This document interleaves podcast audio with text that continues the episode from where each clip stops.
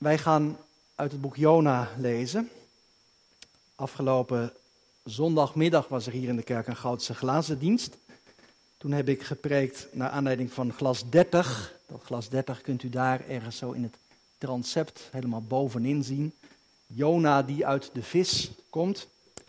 Je zou kunnen zeggen, in die preek ging het over Jona 1 en 2. Ik dacht, we lezen vandaag verder Jona 3 en 4. Schriftlezing, het Oude Testament, boek van de profeet Jona, hoofdstuk 3 en 4. Het woord van de Heere kwam voor de tweede keer tot Jona. Sta op, ga naar de grote stad Nineveh en predik tegen haar de prediking die ik tot u spreek. Toen stond Jona op en ging naar Nineveh overeenkomstig het woord van de Heere. Nineveh was een geweldig grote stad van drie dagreizen doorsnij. En Jona begon de stad in te gaan, één dagreis. Hij predikte en zei, nog veertig dagen en Nineveh wordt ondersteboven gekeerd. De mensen van Nineveh geloofden in God. Ze riepen een vaste uit en trokken rouwgewaden aan, van de grootste tot de kleinste onder hen. Toen dat woord de koning van Nineveh bereikte, stond hij op van zijn troon, legde zijn staatsiegewaad af, hulde zich in een rouwgewaad en ging in het stof zitten. En in Nineveh werd op bevel van de koning en zijn rijksgrote omgeroepen, mens en dier, runderen en schapen mogen niets eten, niet grazen en geen water drinken. Mens en dier moeten in rouwgewaden gehuld zijn en met kracht tot God roepen. Ze moeten zich bekeren, ieder van zijn slechte weg en van het geweld dat aan zijn handen kleeft. En in Nineveh werd op bevel van de koning en zijn rijksgroten omgeroepen. Mensen en dieren, runderen en schapen mogen niets eten, niet grazen en geen water drinken.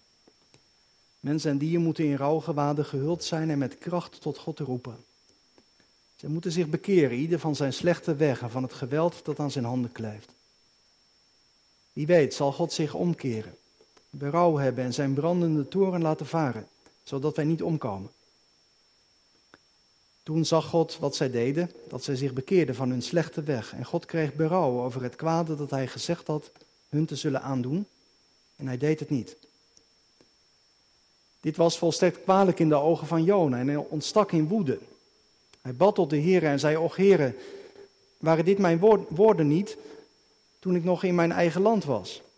Daarom ben ik het voor geweest door naar Tarsus te vluchten, want ik wist dat u een genadig en barmhartig God bent geduldig en rijk aan goede tierenheid, die berouw heeft over het kwaad. Nu dan, heren, neem toch mijn leven van mij weg. Het is immers voor mij beter te sterven dan te leven. Maar de Heere zei, bent u terecht in woede ontstoken?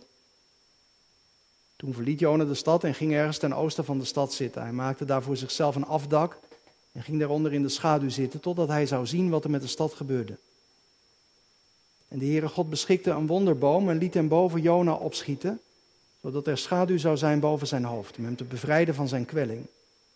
Jona was heel blij met de wonderboom.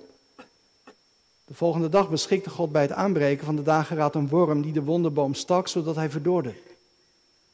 En het gebeurde toen de zon opging dat God een verzengende oostenwind beschikte. En de zon stak op het hoofd van Jona, zodat hij geheel uitgeput raakte. Hij verlangde ernaar te sterven en zei toen: Het is voor mij beter te sterven dan te leven. Maar God zei tegen Jona, bent u terecht in woede ontstoken over die wonderboom? Hij zei, terecht ben ik in woede ontstoken tot de dood toe. Daarop zei de Heer, u ontziet die wonderboom waarvoor u niet gezwoegd hebt en die u niet hebt laten groeien, die in één nacht ontstond en in één nacht verging. Zou ik dan die grote stad Nineveh niet ontzien, waarin meer dan 120.000 mensen zijn, die het verschil tussen hun rechter en hun linkerhand niet weten? En daarbij veel vee. Tot zover de lezing uit de Bijbel. Dit zijn de woorden van God. Broeders en zusters, thuis of waar ook met ons verbonden, hier samen in de kerk, gemeente van Christus. Het slot van hoofdstuk 3 is een prachtig einde van het boek Jona. De mensen in Nineveh hebben zich na een preek van Jona omgekeerd tot God. En staat er dan, 3, vers 10. Toen God zag wat zij deden, dat ze zich bekeerden van hun slechte weg. En God kreeg berouw over het kwade dat hij gezegd had hun te zullen aandoen. En hij deed het niet. Een happy end. Alles komt uiteindelijk goed. Iedereen blij. Alleen er komt nog een hoofdstuk. En dan bevindt Jona zich ergens ten oosten van de stad Nineveh. Nadat hij de stad het oordeel van God heeft aangezegd, is hij daar gaan zitten in afwachting van de uitvoering van het oordeel. En nu hij merkt dat het niet doorgaat, is hij boos. Woedend is hij. Boos dat God genadig is. Woedend dat de straf van God niet wordt uitgevoerd. Wat is dit? Zou er een dominee te vinden zijn die liever geen vrucht had op zijn preek? Zou er een moeder te vinden zijn die liever niet heeft dat haar zoon of dochter de weg naar het geloof weer terugvindt? Als je zelf gered bent door Jezus Christus, dan ben je toch ook blij en dankbaar als anderen door diezelfde genade worden aangeraakt. Wat is dit voor een vreemde houding van de profijt? Hoe kun je je nou ergeren aan de genade van God? Is Jona een soort rechtlijnige fariseer? Nou, die vragen moet je even vasthouden tijdens deze preek. Wat is er nou precies met Jona aan de hand? Nadat Jona, zo eindigt hoofdstuk 2, door de vis is uitgespuugd, krijgt hij van God opnieuw de opdracht om naar Nineveh te gaan. En nu gehoorzaamt hij wel.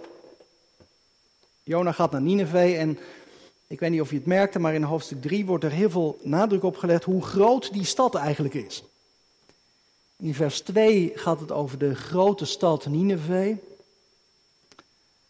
En in vers 3 wordt nog een keer gezet, het was een geweldig grote stad.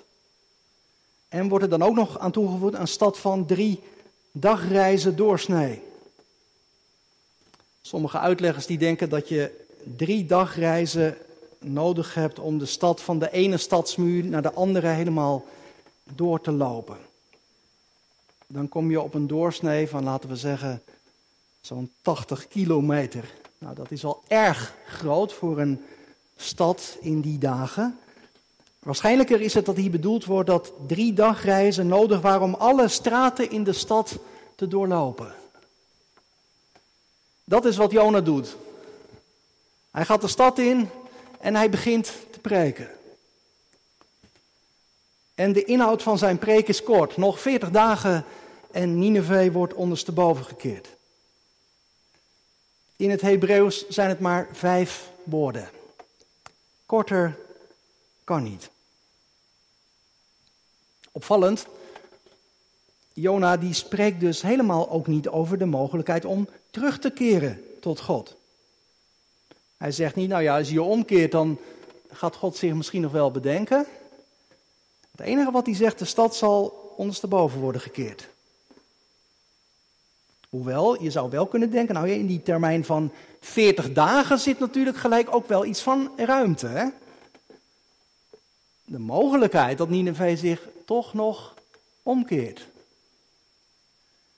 En let op wat er gebeurt, want al op de eerste dag heeft de prediking van Jona resultaat. De boodschap van de profeet die verspreidt zich vervolgens als een lopend vuurtje door de hele stad en binnen de kortste keren heeft iedereen ervan gehoord. En ze worden niet kwaad, dat zou je ook kunnen voorstellen. Wat moet die vreemde kerel hier in onze stad met zijn onheilsprediking? Ze hem zomaar de stad uit kunnen gooien of erger. Nee, ze geloven God, staat er. Ze geloven God op zijn woord. En ze maken er ernst mee. Dat wordt in, eh, je kunnen zeggen, in dramatische trekken ook weergegeven. Van groot tot klein kleden de mensen zich in, in rouwgewaden. Ze gaan in zak en as zitten, letterlijk. Zelfs de koning, die van zijn troon afkomt, zijn opperkleed aflegt. En ook de dieren moeten meevasten. Bijzonder hè, dat die ook nadrukkelijk worden genoemd, net als in het laatste vers van het boek Jona. Mensen en dieren doen mee in de verootmoediging. Nineveh, zou je kunnen zeggen, erkent het gelijk van God. De mensen keren zich om tot God. Nou, ik weet niet hoe je zo'n gedeelte leest, maar ik vind het heel ontroerend eigenlijk wat hier gebeurt. Wat bijzonder, als de woorden van God zoveel impact hebben. Daar zit tegelijkertijd ook iets van een spiegel in. Allereerst een spiegel voor het Joodse volk. Je zou kunnen zeggen, die heidense koning, die laat hier als het ware aan de Israëlitische koningen zien hoe zij zich zouden moeten gedragen. En ook de manier waarop die mensen dan boete doen, die heeft allerlei echo's bij profeten, zoals Jeremia en Ezekiel. Het is of de schrijver zegt tegen de lezers, zo zou het moeten gaan.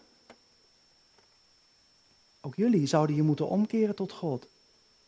Kijk maar hoe die mensen uit Nineveh dan deden. Ik zei al, ik vind het ontroerend om zo'n verhaal te lezen. Wat is dat mooi, als mensen de weg naar God terugvinden. Ik las in de vakantie het boek Godschaamte van Stefan Sanders. Iemand die ook de weg naar het christelijk geloof terugvond. God dank dat dat gebeurt in onze tijd. Ook hier in de kerk zijn vanmorgen mensen, of misschien ingeschakeld, die de weg naar, terug, naar God terugvonden. Misschien ben je jarenlang weggeweest.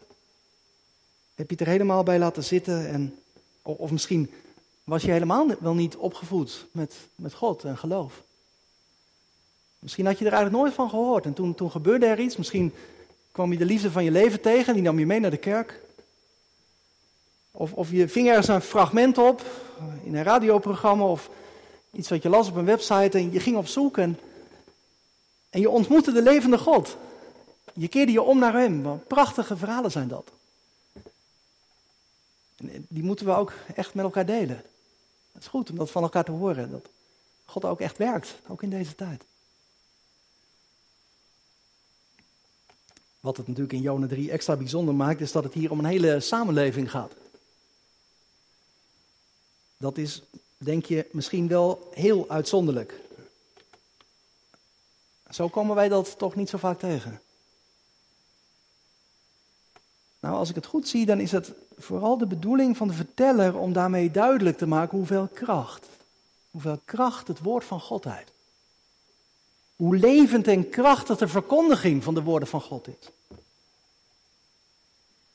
En dan gaat, gaat het hier alleen dus nog maar om de prediking van het oordeel. Er klinkt helemaal niks van evangelie, van hoop. Hoeveel meer zou je kunnen zeggen, hoeveel meer kracht heeft de verkondiging van het evangelie van Jezus Christus? Ik, ik weet niet of je daar vaak bij stilstaat, ook als je hier op deze plek bent, maar de woorden van God, die hebben echt heel grote kracht. En overal waar die woorden klinken, is er hoop. Hoop dat de geest van God mensen vernieuwt. Hoop dat er nieuw leven komt, waar alles door is en ingezonken. Wij mogen grote verwachtingen hebben van de verkondiging, gemeente. Ik denk wel eens, we kunnen daar soms ook wel een beetje minnetjes over doen. Dat preken iets van vroeger is. Maar ik geloof werkelijk dat de verkondiging van het woord grote kracht heeft. Nou, je ziet het hier gebeuren in Jona 3. En er zijn mensen hier die dat ook zelf zouden kunnen vertellen, hoe ze zijn aangeraakt. Ook juist toen je hier was of op een andere plek. In een kerkdienst. Maar nou even terug naar die vraag waarmee ik begon. Hoe is het, hoe is het nou mogelijk dat Jona niet blij is met de bekering van Nineveh? Iets mooiers kun je als profeet toch niet indenken. Maar Jona is echt woedend en zijn boosheid die wordt in schrille kleuren getekend. Het heeft iets bijna grotesk. Hè? Hij, hij zegt het is voor mij beter te sterven dan te leven in vers 3 van hoofdstuk 4. En, en in zijn woede durft hij ook van alles bij God voor de voeten te werpen. Ik weet niet of je merkt wat daar nou precies gebeurt. Hè? Moet je kijken in vers 2. van hoofdstuk 4. Jona die haalt daar een, een geloofsbelijdenis aan. Een, een, een oude geloofsbelijdenis over wie God is. Ik wist, zegt hij, dat u een genadige en barmhartig God bent, geduldig en rijk aan goede tierenheid. Dat zijn, dat zijn schitterende woorden.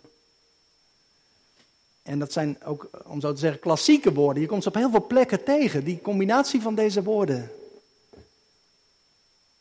In Psalm 103, die we zongen ook, hè. Hij is een God van liefde en genade, barmhartigheid en goedheid zijn de daden van hem die niet voor altijd met ons twist.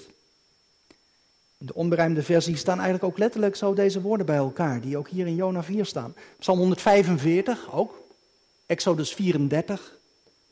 Nou ja, woorden die heel kernachtig laten zien wie de God van Israël is. Genadig, barmhartig, geduldig, goede tieren. Het zijn eigenlijk allemaal woorden die qua betekenis redelijk dicht bij elkaar liggen. En die allemaal zoiets met elkaar laten zien van, van de bewogenheid van God met mensen.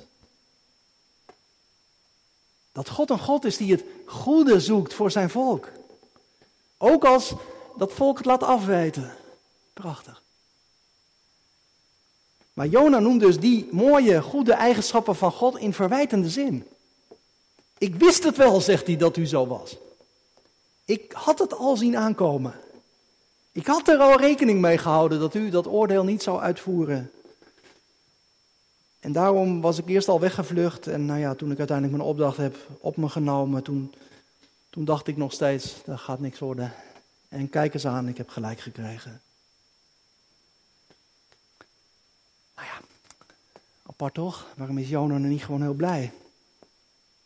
Waarom prijst hij God niet voor de redding van zoveel mensen? Nou, daar kun je, kun je meerdere antwoorden op geven op die vraag. Um, ik zal er twee noemen. Twee motieven die je bij Jona zou kunnen veronderstellen. In de eerste plaats kun je, kun je wijzen op de ervaringen die Israël had opgedaan met Nineveh. Nineveh was de hoofdstad van het Assyrische Rijk. Een rijk met een hoge beschaving, maar Assyrië was ook een niets ontziende wereldmacht. Overwonnen volkeren die werden gedeporteerd naar werkkampen. Als je niet mee kon in het productieproces, dan werd je afgemaakt. De hardheid van Nineveh, Nineveh als een symbool zou je kunnen zeggen voor het hele Assyrische Rijk, de hoofdstad. De hardheid van Nineveh was onverbiddelijk. Je zou nog eens kunnen kijken vandaag wat de profeet Nahum daar allemaal over zegt. Is één grote profetie tegen Nineveh. Nineveh wordt door Nahum een bloedstad genoemd. Een stad waar mensenrechten niet telden. En hoe vaak was het al gebeurd? Dat de Assyriërs de korenvelden hadden vertrapt, de oogst verbrand, honderden onschuldige burgers de dood hadden ingedreven. Nou, het is dit, dit Nineveh, gemeente, waar, waarvan Jona de bekering niet kan verdragen. Sterker, de ommekeer van Nineveh brengt Jona tot een aanklacht tegen God. Waar, waar blijft het gericht? Is er dan nergens op de wereld gerechtigheid? Als zelfs God, de rechtvaardige God, geen wraak meer oefent, wat heeft het dan nog voor zin om op Hem te vertrouwen?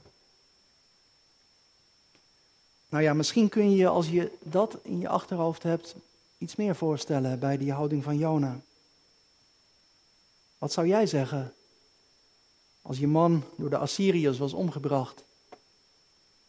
Vermalen onder de ronddraaiende messen van hun strijdwagens. Wat zou ik zeggen als mijn vrouw door de Assyrische soldaten was verkracht? Wat zou ik zeggen als mijn kinderen door de Assyriërs van me waren afgescheurd en als slaven waren verkocht? Een andere tweede reden van de boosheid van Jona kan zijn dat hij God niet consequent vindt. God doet niet wat hij gezegd had te zullen doen. Zo staat het ook hè, aan het slot van hoofdstuk 3. Het kwade wat hij gezegd had hen te zullen aandoen, deed hij niet. God kreeg berouw over de aankondiging van het oordeel. En Jona zegt, dat zag ik al aankomen. Zo ken ik u als een God die berouw heeft over het kwaad. En daarom sloeg ik op de vlucht. Ik heb het vanaf het begin al gedacht, dit gaat nergens toe leiden met zo'n inconsequente God die zich de vrijheid voorbehoudt om af te zien van het oordeel. Daar is als profeet niet mee te werken. Hoe kun je nou profeet zijn van een God die zich niet houdt aan zijn eigen woorden? En misschien heeft daar ook wel het prestige van de profeet zelf doorheen gespeeld. Hij was tenslotte de boodschapper van het oordeel geweest. En als het anders loopt, zal iedereen denken dat hij geen ware profeet was. Want zijn woorden zijn niet uitgekomen. Jona is boos op God. Hij begrijpt hem niet in de manier waarop hij te werk gaat. Misschien, misschien herken je dat soms ook in je eigen leven. Wat kun je soms teleurgesteld zijn in de wegen die God met je gaat. In de manier waarop God werkt in deze wereld. In de dingen die over je heen komen. Je hoeft dat dus niet in te slikken. Op heel veel plaatsen in de Bijbel zie je dat mensen ook hun vragen en hun klachten en hun boosheid bij God voor de voeten werpen. Dat mag gezegd worden. Met alle ruimte om je teleurstelling en je boosheid neer te leggen bij God. Maar als je dat doet, houd er dan wel rekening mee dat God ook iets kan terugzeggen. Dat is wat hier gebeurt. Jona ben je terecht zo boos? Die vraag klinkt in, hoofdstuk 2, in dit hoofdstuk twee keer. In vers 4 en ook in vers 9. Even iets over de structuur van dat hoofdstuk. Er zijn wel uitleggers die zeggen dat de versen 5 tot en met 9, je zou kunnen zeggen dat intermezzo met die boom, dat die zich eigenlijk eerder hebben afgespeeld. Eigenlijk voordat hoofdstuk 4 begint. Dat heeft wel een zekere logica, want dat verhaal met die boom, dat laat dan die vraag van God eigenlijk nog scherper uitkomen. Laten we daarmee beginnen. God beschikte een boom, staat er in vers 5. In 6. In één nacht schiet die boom uit de grond. We moeten waarschijnlijk denken aan een ricinus, een snelgroeiende boom met grote bladeren die wel 12 meter hoog kan worden. En vanwege de wonderolie die uit de zaden van de boom komt, wordt die ook wel wonderboom genoemd. Dus niet zozeer een wonderlijke boom, al is het ook wel heel wonderlijk wat hier gebeurt, maar een wonderboom door nou ja, de olie die uit de zaden van die boom komt. En hier bij Jona gaat dus die groei heel snel. Hij kan er de volgende dag al onder zitten. Hij is er heel blij mee, want het is verschrikkelijk warm en we weten allemaal hoe welkom goede schaduw dan kan zijn. Maar de volgende dag stuurt God een worm en die zorgt ervoor dat de boom weer verdoort. En tegelijkertijd steekt er ook een geweldig warme wind op die alles verzengt. En samen met de brandende zon worden de omstandigheden voor Jona onhoudbaar. Hij weet niet meer waar hij het zoeken moet, geen enkele verkoeling, geen vierkante centimeter schaduw, alleen die brandende hitte. En opnieuw is hij woedend op God.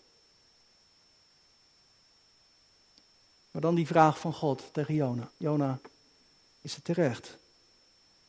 Is het terecht dat je zo kwaad bent over die boom?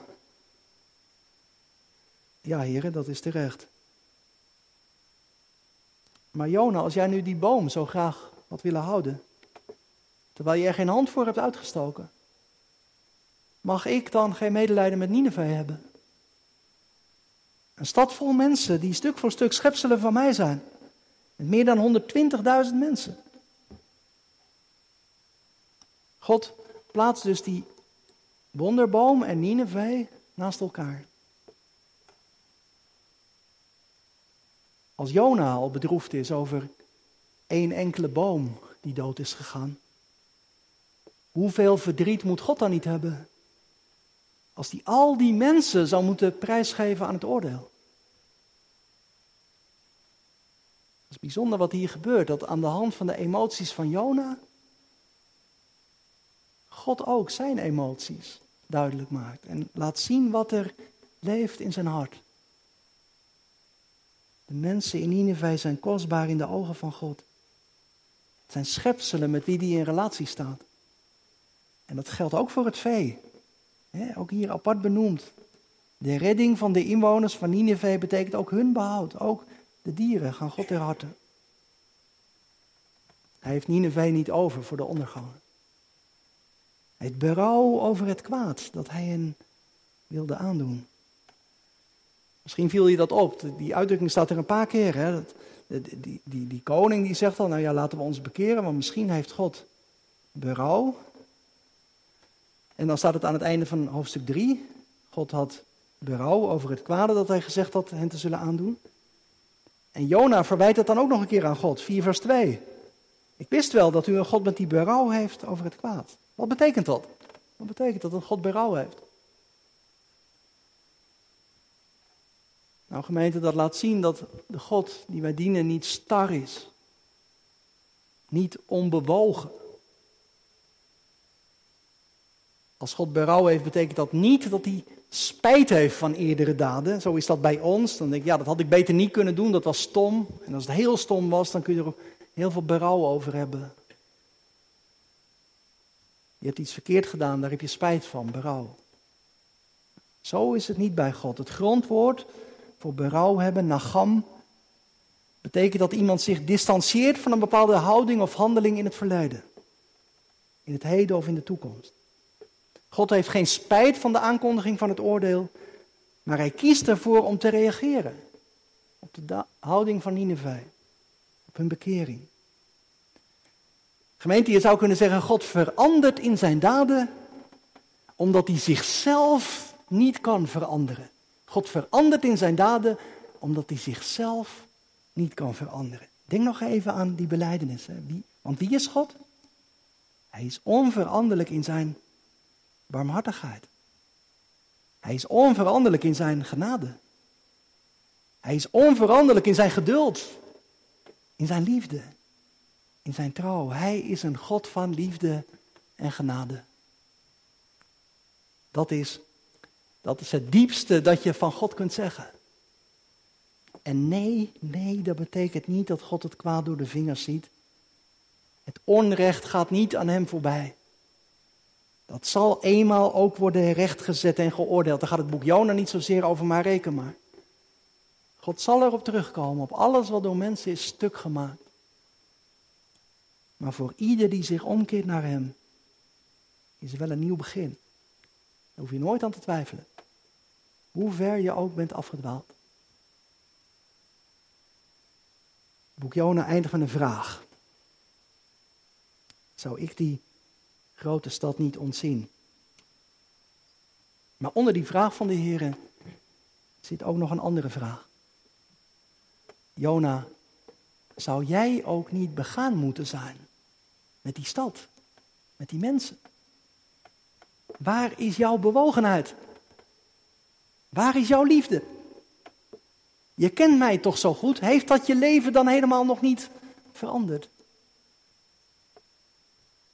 En die ongemakkelijke vraag, gemeente, wordt niet alleen aan Jona gesteld, maar ook aan jou en aan mij. Delen wij ook in Gods bewogenheid? Een God die begaan is met een zondige stad, die haar niet graag laat ondergaan. Een God die zelfs bewogen is met dieren. Een God die zo bewogen is met deze wereld dat hij daar zelf naartoe is gekomen. Dat hij er, om zo te zeggen, zelf in is ondergegaan. Dat is wat God gedaan heeft in Jezus Christus. Naar beneden gekomen, deze wereld opgezocht. Alles, alles heeft God voor jou en mij overgehad. Uit genade. Dan, dan kan het toch niet anders? Of dan gun je dat ook aan een ander. Dat zorgt ervoor dat dat je ook een ruim hart krijgt. Dat je bewogen bent met de mensen die God op je weg brengt.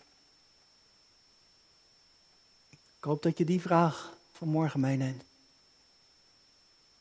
En dat je daarna weer heel lang verder denkt over die genade van God. Er is genade voor Nineveh en voor Jeruzalem. Er is genade voor Joden en heidenen. Voor fariseeërs en voor tollenaars. Voor kerkmensen en voor mensen die nog nooit een kerk van binnen hebben gezien. Voor vrienden en vijanden. Gemeente, dit is de God die wij dienen. Die genadig is, barmhartig, geduldig en rijk aan goede tierenheid.